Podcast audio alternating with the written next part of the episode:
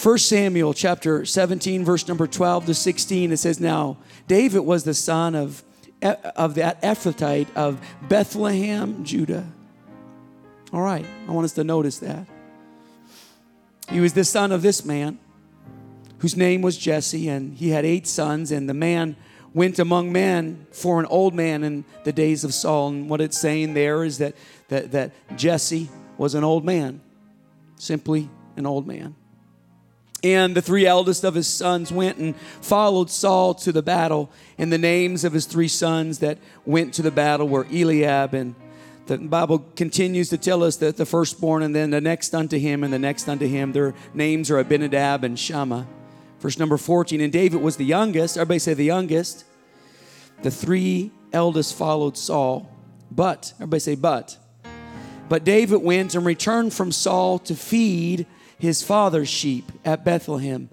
And the Philistine drew near morning and evening and presented himself 40 days. And so this morning, I want to just talk to us a little bit about feeders and fighters. Can you say that? Feeders and fighters. Go ahead, say it to your neighbor feeders and fighters. In the name of Jesus, let's lift our voice let's just pray this morning. Father, God, we thank you for the touch of God that's in this service, Lord. You have called us God, to this place, to this gathering. God, nothing happens by circumstance or happenstance, God, simply. But God, you have called every person here, God, God, on purpose. God, there is destiny and there is, Lord God, a, a, divine appointment for all of us today, God, because we've gathered in your name. And when we gather in your name, anything can happen. And God, we give you praise for what you'll do. We pray that your anointing, God, would settle upon us as your children. And we pray that we would hear, God, what you have to say today. Everybody say, Amen. Praise God. Shout, Amen. Come on, one more time. Shout, Amen. And clap your hands to the Lord this morning. Thank you, Jesus. So, hallelujah. Praise God. You may be seated. I enjoy how the scripture backdrops its subjects. In particular, here, David, the son of this Ephrathite of Bethlehem, Judah, the youngest of eight sons. Everybody say the youngest. At the time, at times when we look at the scripture, we, we see that sometimes we are left with little to lean on for our understanding. Sometimes people are left nameless in the Bible. We don't know much about their backgrounds. Yet, at other times, the Bible lays perhaps a banquet for us of subject matter by which we may intimately glean from. Such is the case of David. By virtue of the way of it the bible places him it, it's as though the scripture wants us to know everything about him. It's as though the scripture makes every detail important, important that he is the son of jesse that he is from bethlehem judah. And it tells us the tribe by which he come from that tribe of ephraim we see that every detail about David's life becomes important because there is much about the life of David that the scripture wants to speak to us about. Aren't you glad that you just know about the life of David? Aren't you glad that when you think of the scriptures, you can reflect back upon those details, and those details bring value, those details bring hope, the highs and the lows of David's life? Aren't you glad the scripture was not silent? Aren't you glad today that you can look into even the life of David or another Bible character and you can find hope? You can find understanding. You can find the grace to walk another mile because the Bible says the scriptures were given for our admonition. And this morning we have hope today because of the scriptures. Why don't we give the Lord a hand clap of praise for the Word of God? Much could be said about his position in the birth order, but time doesn't allow us to digress there this morning, other than to say this that being last doesn't mean that you're least. Let me say it again. Being last doesn't mean that you're least. You could be born last, but it does not mean that you're least. You might be overlooked by some, but it doesn't mean you're overlooked by God. Come on, somebody. It don't matter your birth order. It don't matter your pedigree. God looks upon who he will and he chooses who he will. Come on, somebody, that's the truth. God does not look at things like that. It is interesting to note that the three eldest followed Saul. Hear me this morning. It's interesting to note in scripture that the three eldest left and followed Saul, but David followed sheep. Interesting, isn't it, that the scripture makes that come alive for us. That the three eldest, the ones that were strong and the ones that were born first, that could kind of come ahead of, of David, they got to follow Saul. It was glorious, it was wonderful. It was the moment that they had been waiting for. It was the opportunity of their life. Oh, Jesse must have been so proud that three of his sons could walk off in the military. Aren't we proud of, those who serve us? Come on, aren't we proud of our sons and daughters that serve us? We're coming up to a time here in November when we'll celebrate people that sacrifice their own personal good for the good of others. I think that's something that's valuable. More than ever, we need to honor those heroes. Come on, more than ever, we need to celebrate people that put on a uniform. Hello, somebody. We need to celebrate some people that stand up for the rights and the good of others. I don't need to go down this trail today, but if there's anybody that should be lifting their voice to protect people in uniform, it ought to be the church. It ought to be the church of the, oh, hello, somebody. It ought to be the church. We don't need to blend our voices with a generation that wants to throw authority under the bus, but we must turn back to the scripture and understand that the authority in the Word of God is there for us. It empowers us, it empowers our leaders.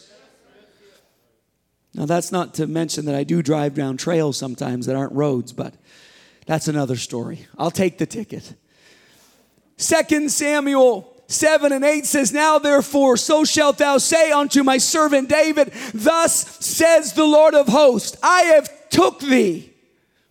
I have took thee from the sheepcote and from following. Come on, and from following. Come on, it wasn't glamorous. It wasn't wonderful. It wasn't something that you would want to sign up for. But David followed sheep. And the Bible says this is the place where God took him from. He wasn't from following Saul. The Bible doesn't say that I took you from following a great army general and the king. The Bible says that God took David from following sheep. Come on, somebody. It doesn't matter where you come from. I hope you get the message today. It don't matter what you're connected to or who you're connected to. If you're connected to God, that's what matters. That's what matters. It don't matter the people that you know, you think you need to know. If you know him, you know everybody you need to know. He is your ticket. He is your way. Oh, why don't we give the Lord praise here today? Hallelujah. Hallelujah. He didn't get to follow Saul like his brothers initially. But the Bible says following sheep. Can you imagine? It's a stinky business. There's a walking around and your friends don't even speak your language. Bah, bah, bah. You know, you can't even talk to anybody. No wonder he had to talk to God. You got nobody else to talk to. They don't talk his language. Maybe that worked out in his favor because maybe he could pour out his heart and they wouldn't know what he was talking about. I think sometimes it's good for us to be alone, and sometimes we need to get alone. Hello, somebody, where we can just get with God, and don't matter what anybody else thinks or anybody else hears, that we can just pour out our heart to God in a quiet place. I think that's the place that God would like to speak to us this morning. He, he, he, he's following sheep. It's, it's, not a, it's not really attractive. Everybody else maybe gets to go off to war, but he's stuck following these little two foot creatures. These little ankle biters. You ever been around a sheep? They're quite rude. They bump you and they, they may nip at you and, and they'll scream at you. It's not great company, really, to be honest. You know, and, they, and I don't even know what people make a big deal about sheep because they actually do stink. And you touch their, their fur and your hand, there's just something on your hand after you touch them. It's just nasty. You know what? And then that's the reality. But, but David, that was his job. His job was to get close to the sheep. And somehow, in some way, there was some kind of intimate factor that God wanted him to withdraw, hello, somebody, from that private experience that would propel him into a public, come on. It would propel him into a public place. It would propel him into a place where he could operate at that level. But somewhere, somehow, in this private place, God says, I want you to get a hold and I want you to get accustomed to, I want you to get used to the sheepcote. The sheep coat. Two opposite realities. Picture these two opposing realities. The three young or the three eldest go off to war. Saul following this man, Eliab, the firstborn, Abinadab, Shammah. They're, they're ready for battle. They're surrounded by the clanging of swords and the rough voices of armored men, probably much older than them. Oh, the excitement. Oh, oh, oh, oh, how awesome it was. I'm sure that when they left for war, they, they, they put back their chest and the, they waved bye to the younger brothers, and someday you'll be like us. Someday you'll get to go off to war like us. And they probably strutted out the door. Yeah, I'm sure that there's a little bit of a pride that surrounded that day and then that, that time in their life. But the kid brother, he retreats to a quiet countryside. There's no clanging of swords, there's just the chirping of sheep. And he, he retreats to the countryside to follow and to feed the sheep. That was his job to follow and to feed the sheep. Sometimes we look at others in their seasons, hello, somebody, only to be discouraged by our own. You know how social media works. You pull it up and you look at somebody's life. They're living their best life now. And they want you to know it. Anybody know anybody like that? Come on, don't poke the neighbor beside you. You know, don't look across the aisle. But there's some people that, that they live in their life and everything they do is going on social media. And I don't think that's a great thing. I think we can post here and there and celebrate a few things, but I don't think your whole life should be on Instagram. Well, what did they eat for breakfast today? Oh, eggs Benedict. Oh, yeah, that was pretty cool. You know what I mean? We, we know the relation status day by day. Thank you, Facebook. Thank you, Instagram. Thank you for updating me on the personal life of this individual. But the world has become increasingly public and it's become decreasingly, or in a time when it should be decreasingly private. We've lost the, the ability to know what private is all about because everything is left out to the public. Everybody's opinions race to the front of the media now. If someone has a, an, an inner thought, immediately it becomes a headline. Immediately it begins to take the newspapers if somebody's tweeting at 2 a.m. in the morning. Not going to mention any names. But the reality is, is that those private things, they become public so quickly. But there was something that God understood that David had to get a hold of is that what you do in private matters. What you do in private matters. Come on, somebody. We, there's some places we can't bring other people with us. There's some things that we must walk through all alone. Come on, would you help me preach in this room today? There's some things we must do alone. We must sometimes learn to retreat to the countryside, so to speak, to a place in private so God can begin to do something in my life. There's been times that this man of God over here forbade me to do things. I wanted to move on to the next season, but he said no because he understood there's something valuable about doing things in private. Come on, there's some opportunities that we want that are not good for us. There's some jobs that we want that are not good for us. My God, we better have a man of God in our life. We better have a voice in our life, young people. Every opportunity is not a good opportunity. Hello, somebody. Every opportunity is not a good opportunity. It's the truth. It's the truth. No, the sheepcote isn't glamorous. No, the private life, it isn't going to get you many likes. No, I understand that, but there's something that happened in the life of David in this private place, retreating to this countryside. I'm certain that David desired to walk the road to the battle like his brothers. Hear me this morning. I am certain David desired to participate in the national conference, this war, this gathering together of all these champions. I'm sure that David wondered if he'd ever get his chance to retire the sheep for the sword.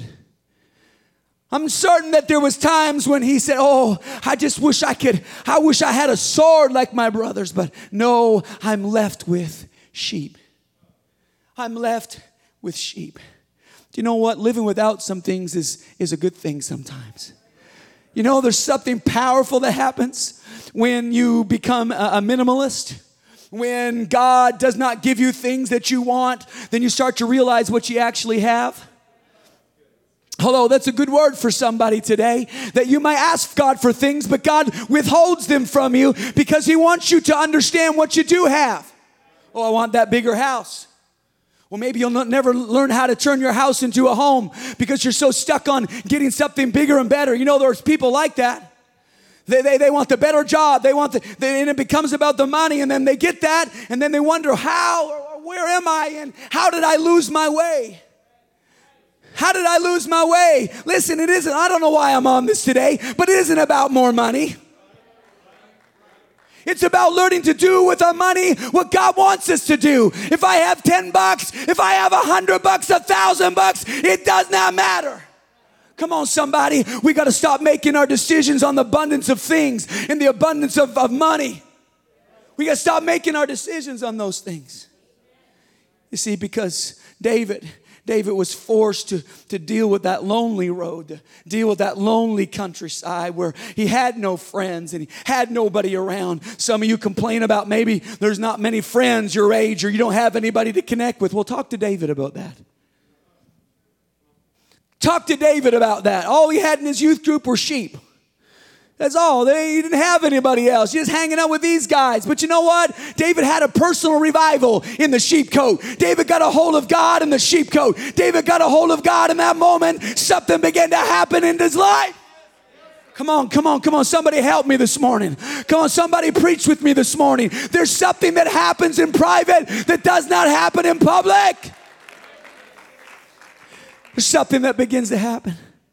I feel like God is just trying to help somebody, heighten somebody's understanding today that, that where you at isn't as bad as you think it is. That the thing you're walking through, it isn't as bad as you think it is. What God has given you right now is probably all that you need. Come on, what God has given you right now is probably all that you need. Hallelujah. Hallelujah. You know what I'm talking about? We, we get a desire and we, we kind of bypass the present moment to live in future moments. You know, you're single and you're ready to mingle. You're single and you're, you're gonna you're gonna bypass the moment of being single. I, I, have been there. I, I didn't get married till I was 31. I wish I could say glory to God. I was talking to God about this like a decade earlier. God was late, it seemed. But I do have a beautiful wife, and she's here, and I honor her today. She's here on the balcony. I seriously, I, I kind of lucked out, and I sometimes I, I, look and I see how pretty and cute she is, and the beautiful boys that she's given our family, and how awesomely she supports me and, and, and our church. And I just thank God for that. I couldn't have figured that out, Pastor. Thank you for taking to because of the times. God used you. Glory. If I don't owe him anything, I owe him now. You know what? But but but in that time, you know, if I had a, had it my way, I would have went off on the wrong course. But in the right time, God gave me what I needed. You got time for a little love story? I'm digressing. But I remember walking on a beach in, in, in Bathurst, New Brunswick, and I was alone, and there was no sheep there, thank God.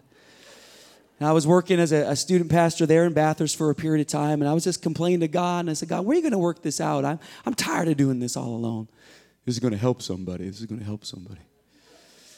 And I prayed and I, I said, God, and this sounds silly to you, but I used to collect beach glass and, and uh, I used to collect all these different colors of beach glass, and I never had a blue one before. And I said, Well, God, if you hear me, I don't know if this was God or not, but I'll just say it is, just for the story. And I said, I said, God, if you hear me, God, let me find a blue piece of beach glass. Nothing like tempting the Lord. God probably had to make it. Was like, okay, I gotta get, gotta make this beach glass. This guy, he's, he's really, you know, persistent here. And uh, as soon as I said that out of my mouth, my, uh, uh I just looked down to where my feet were, and there was a blue piece of beach glass. And then when I engaged her and, and asked her to marry me, I gave her that blue piece of beach glass, and her eyes were as blue as that blue piece of beach glass. True story. True story. And my pastor told me when you come to Fredericton, you, you will not be dating any of the girls. I didn't want to date any of them, I mean, but he did tell me that. My hopes were shot again. You are a pastor at Capital Community Church and you won't be dating any of those girls. Well, can I reconsider the contract? Anyway, once again, we digress. But being single isn't a bad thing. Maybe perhaps that in your singlehood right now, that there's something that God wants to do with you. Why should we why should we try to rush that season of our life when that season of our life is going to set up us up for the next season? Come on, don't we understand that God has all things ordered for our life? We don't got to fret. We don't got to get worried. God knows the hairs on the top of our head or not on top of our head. Come on, somebody. You know, we, we can get frustrated with the seasons of our life. You, you know what I'm talking about. You're too young to have any fun. You know, you, you, you don't got a car, and that, that's kind of cute, but it, it, it's, not, it's not so cute after a while. You know, you're broken, it's no longer a joke. You know, it's funny when you're 15 and you don't got no money, but when you get to 18 and 19 and you got no money, it's not fun. Somebody shout amen. You know what? There's those seasons in our life that, they, that, that, that you know, we, we, we struggle with those seasons. It's not so fun. You know, there's a girl you might like, but you got no car, and, and you maybe you just got to kind of resort to take her on a bus ride through Fredericton. You know, it's not fun, but those are seasons and those are challenges. But I just want to draw our attention today that there are some things that we must endure that is good for us. David endured the sheepcote because it was good for him. Come on, I want to say it again. David endured the sheepcote because it was good for him. You got to determine that where God has you right now is good for you. You must resolve in your mind right now that where you are is not a waste of your time. Don't waste it away. Don't hope that it just passes by quickly because now is the best time to do something for God. Why don't we give the Lord a hand clap of praise?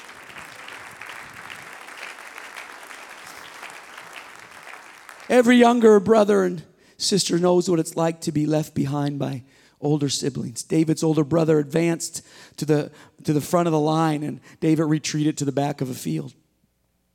But the field was his formation, the field was his home.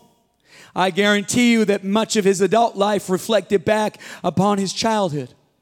Home. Home was the honing ground. It always is. Can I tell somebody today that you, you may feel like moving your feet because you feel a little bit unsettled? Let me tell you that home is the honing ground. Let me tell you, serving in the local church, it don't get any better than that. I don't care how big the other church is across town, across the other province, across the Come on, serving in the local church is as good as it gets. Every jewel, every treasure. I need somebody to help me here right now. Every jewel, every treasure can be found in the local church.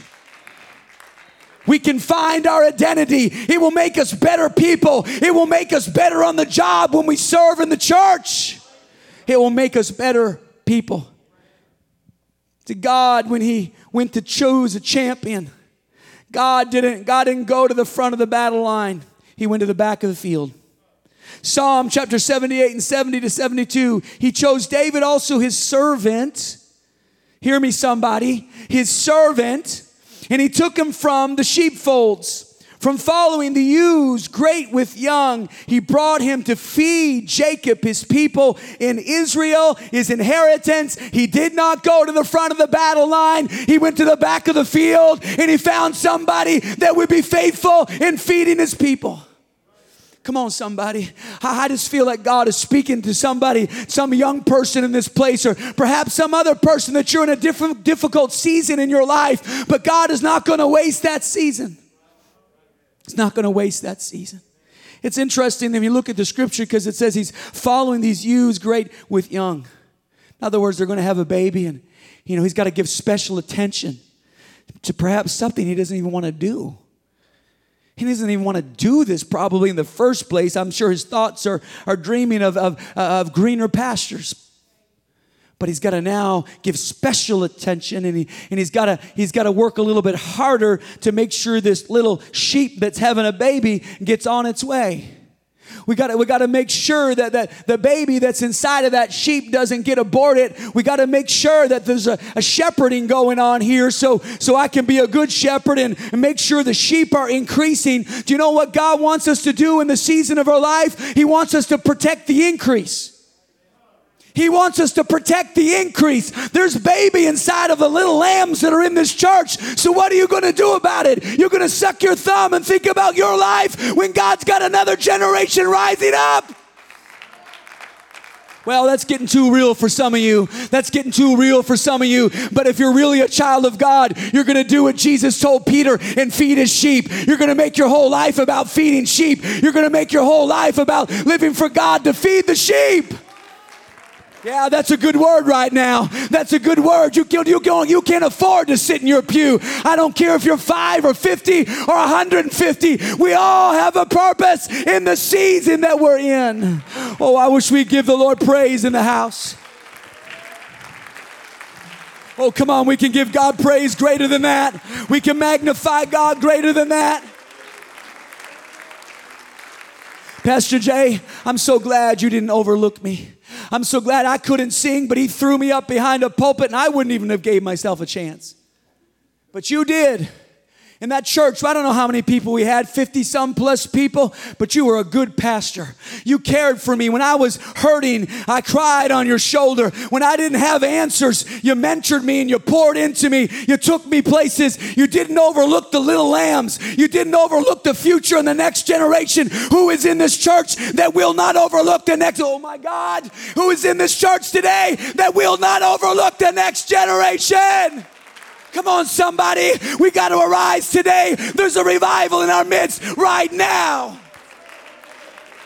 Come on, I feel something shaking in this church. I feel I feel prayers arising from previous generations and I feel they're being answered right now. We need somebody that sees what God's doing right now. Come on, what's it going to take to move you? Is God got to do a special favor for you? Why don't you do a special favor for God? Why don't you go feed his sheep? Why don't you get busy about his business? I ain't to do nothing for God until God does this. Oh, yeah? Jesus said to Peter, If you love me, Peter, feed my sheep. If you care for me, Peter, feed my sheep.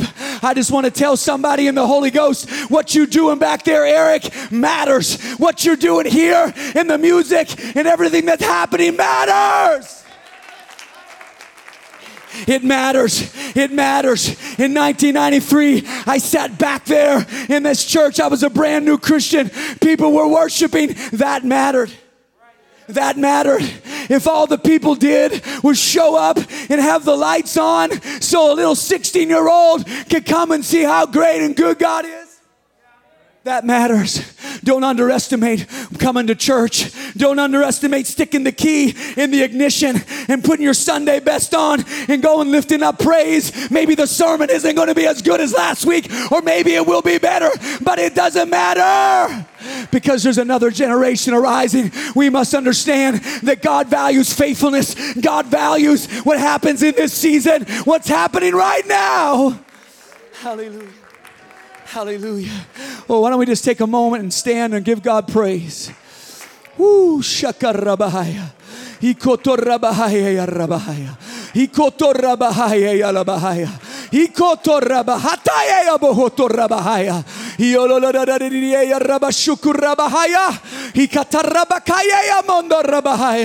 Hallelujah. Come on, somebody, before you ever get to be a fighter, you got to make up your mind that I'm going to be a feeder. I'm going to feed the sheep. I'm going to be faithful in the small things. I'm going to do what nobody else can see in my season. Come on, I'm determined to be a feeder. I'm not just looking for the glory of a fighter, I will be a feeder. You know what a feeder looks like? Looks like Marcus Dudley that all weekend he took the messages and the things that I was preaching and he turned it into something visual. He's feeding in this body. You didn't know it, you didn't see it. You didn't see the text he was texting me and sending me proofs and said, "Hey, does this work?" And he was he was trying his talent, but he was feeding the kingdom of God. And I got a word for that. That if you just keep doing that, there's no telling where God might take you. There's no telling what God might do for you. I don't know about you. I thank God for the for the sheepfold. I rejoice over the sheepfold. It's the greatest thing that happened in my life, but I don't want to stay there. I just want to get what's in that season so I can do something for God. Come on, let's give the Lord praise. Hallelujah. Hallelujah. Hallelujah. Hallelujah. Oh, somebody shout unto the Lord. Shout unto the Lord. Shout unto the Lord. I'm going to ask our music to come back this morning. Come on, you can see praying. There's a spirit of the Lord that's rushed over this house. CCC, what you're doing matters. Young person, what you're doing in your youth group matters. It matters. Come on, I can tell you, and I, I think there's some elders that would tell you that the greatest seasons of our life was the sheepfold. I can't tell you how many times I've chatted with Pastor McNair, and I said, Oh, those days were good. And we say, Wouldn't we like to go back to those days? Man, they were good days.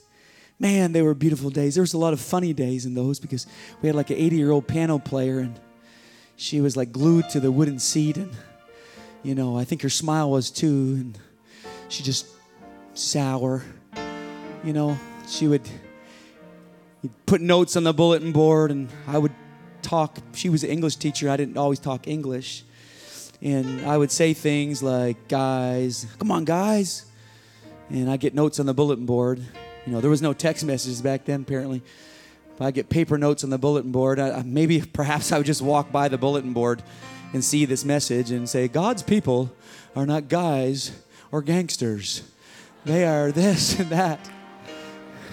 It wasn't always fun, it wasn't always pretty, but I thank God for that woman of God. She was a woman of prayer. She didn't celebrate Christmas, but by God, she was a woman of prayer.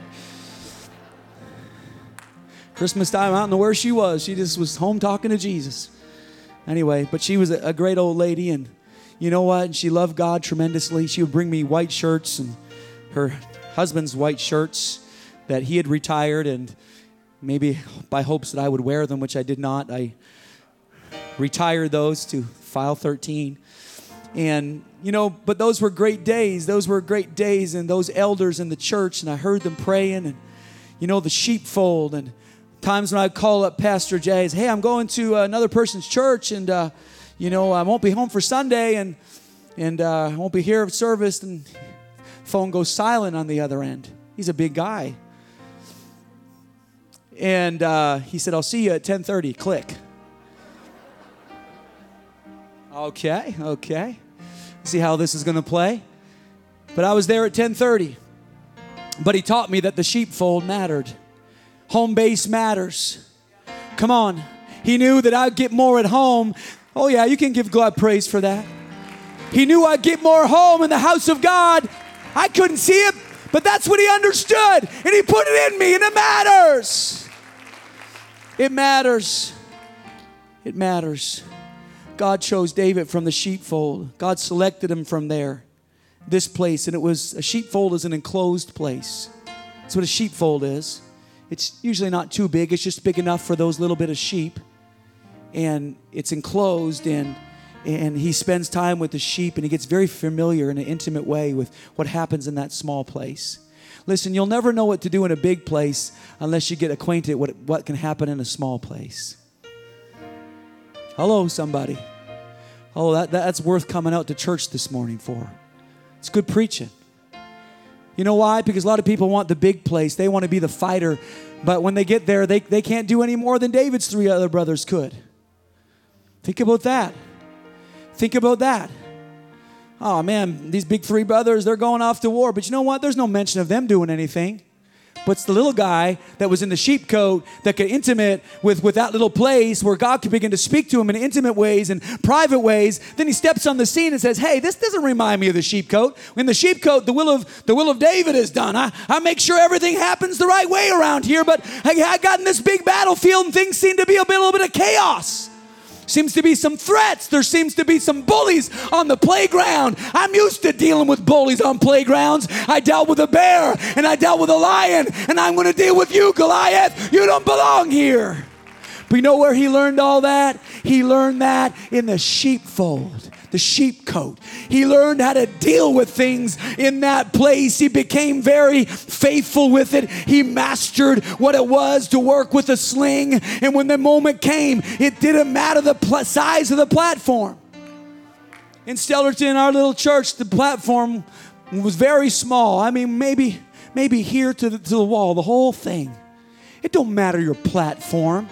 Platforms don't matter. They don't matter. All it's about is feeding sheep. All it's about is practicing what God has already showed you in private. And the same thing works in public. When you learn to do it in private, you can conquer the giants. I just believe every church and any church can have revival. I believe it. I believe it. I believe if we get this principle right, any church can have revival Oromocto can have revival. Let's let me go on the record. There's going to be a great church in Oromocto. There's going to be saints of God in Oromocto. They're going to rise up. Don't you be afraid. God is going to do that. God is going to do that. I want us to understand in that quiet place, this is the most beautiful place of all. I'm sure David, many times in his later life, he would have desired to find his way into the back of things for a while. I don't know any pastor that wouldn't like to retire to the back of things sometimes. You know what? And I think it's good that we let our pastors retire a little bit to the back of things and let other people get in the front of things and let the pastors push people on. Don't get on your pastor because you don't think he's doing enough. Understand he's already done enough. He's already worked to make a way so that you can work for God. Come on, somebody. You want to have a revival church? Support your pastor. You want to have a revival church? Push your pastor and say, I'm with you, pastor. His only job or their only job is to pray for me and to preach to me. That's it. Pray for me and preach to me and encourage. Oh, and, oh, I heard that. Yeah, well, their job is to visit me too. You know what? We can visit each other we can encourage one another in the Lord. The Bible said they went house to house. We, we, we, we got to understand this. We got to understand if we want to push it forward, if we want to push it forward, we must understand that that, that, that, that pastor is our treasure. When someone says the word pastor, we all just should celebrate. That's my pastor. That's my pastor. Come on, I know we share that joy. But if we do that, God will honor that because that's that's that's that, that that's that private stuff. That's that that small stuff. That's that's order. Thank you, Jesus. Hallelujah. You know, one last story. Mike Tyson. I'll keep you standing, but he was a fighter, but before he ever was a fighter, he had a hood experience. Like David, a sheepfold or a home base and he learned in those moments to to fight for his future because when he was just a young boy, his, his dad walked out on him. He had no dad. His mom died at 16 years old. He's not necessarily a great public figure that we would like to promote, but everybody has a story. Everybody has a story. Everybody has a childhood, a sheep fold, a place where you come from for humor's sake, picture number one. Sometimes life, you don't choose things, they choose you. David wasn't trying to be a fighter, he was trying to be a feeder. Truthfully, he was just trying to be a faithful feeder, but sometimes, as you see in the screen, that you don't choose things, they choose you. About Evander Holyfield, this is good for our laughter this morning. Mike Tyson served Vander Holyfield a favor during COVID because they can put that in the screen so I, they'll understand what I'm talking about. Is it there? Oh, thanks a lot, Mike. So you'll get it. Some of you will get that later. Ask your neighbor. But Mike Tyson, as a child, they'll throw that picture up. Just a little boy. He was arrested a whole lot of times by the age of 13. 38 times by the age of 13, arrested. Brought up in Brooklyn and no daddy, and his mom is gone. Doesn't have much of a, a hope. He's from the hood. He gets in fights, but you know what? Cool story about him is that he had this great love for pigeons. And many people wouldn't know this about Mike Tyson, but in the troubled life that he, he lived, he would, he would retire to this parking garage where he kept pigeons. And that became his outlet. And he began to have a great love for them. And he said he first learned love from a pigeon. You know, I, I think that maybe David could, could relate to something like that. That maybe he learned love and learned what it, what it was to learn love in that intimate way from, from sheep that they were obedient and that if he loved them that they would follow him and if he treat them good that, that you know they'd, they, they'd work with him he, he kind of learned some things like that but he learned this love, and he said it was the love of the pigeon that kept him from killing a person. I think that's kind of crazy, but but you know what? There's there's something there. There's something there with that that he would retreat to those experiences, and he later in his life and spend hundreds of thousands of dollars of trying to recover pigeons because they were kind and they were gentle. No one would ever think that Mike Tyson had that in him. In him was this great fighter, but he was feeding pigeons. In fact, the first punch that he ever threw was over a pigeon. Somebody took his pigeon from him and hurt the pigeon, and Mike Tyson knocked it out. Game over from there. That was, that was the beginning of his career. Somebody took his pigeon. I know a guy like that in the scripture. That his big highlight, his big claim to fame was that one day someone tried to take his sheep, but that was his sheep. That's what that's what he was committed to. That's what he was being faithful to. Don't you mess with my sheep. Come on, I developed a relationship. I probably even know its name. I know its birthday. I don't know what sheep get spankings on their birthday, or I don't know what they get. But that was David's sheep.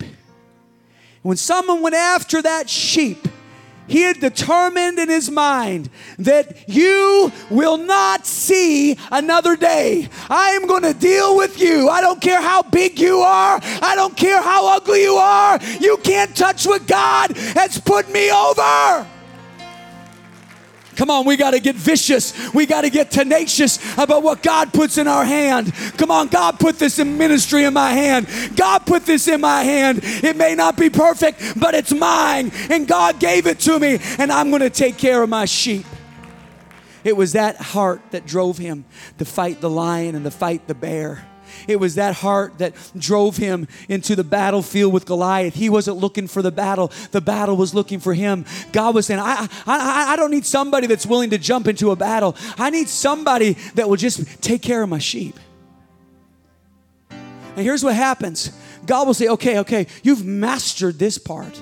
Now I'm going to ordain a battle for you. Now I'm going to ordain a battle for you. And this battle is going to propel you. It's going to put you into position.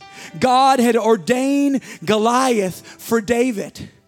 You see, David was not for Goliath. David was not another star in Goliath's crown, but no, Goliath was a star in David's crown.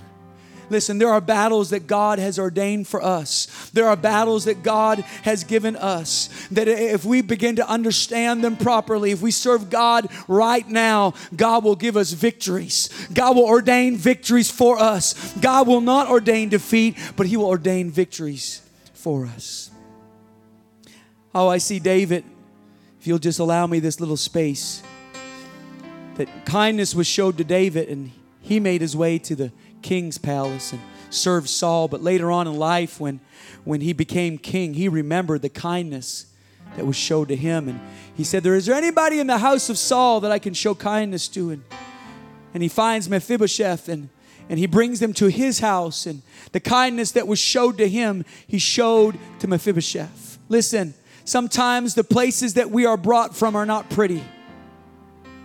Sometimes the hoods that we grow up in, the childhoods that we have, the bad experiences that we have, sometimes they're difficult, but you remember, you can remember you're going to see somebody along the journey that had a bad childhood or a bad experience, and you can do what David did to Mephibosheth, and you can say, Come to my house because I remember what it was like. You know, the problem with people that just want to rise to the top, they forget the people that maybe are at the bottom where they were.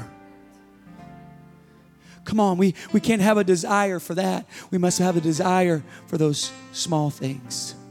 Jesus' name. Hallelujah. The battle was God's door of promotion. God's door of promotion. Jesus' name. I got more word, but I think I'm done. So why don't we just take a moment and we're going to pray and just ask the Lord to move in this place. To the young people that have been in the youth retreat this weekend, just remember that when his brothers went off to war, David was sent home. But home isn't a bad place. The sheepfold is not a bad place. I know that won't be all the glamour, but you're going to go home perhaps this weekend or go home to challenging things in your life, but it isn't so bad because that's the place where God is going to make you. David went home to the backside, but God remembered where he was. God will always see you. God will always see you. Don't be afraid to go home and to serve and to do what God has called you to do. Jesus' name. Can we just lift our hands? Thank you, Jesus. Hallelujah. Worship team, you can sing. Thank you, Lord.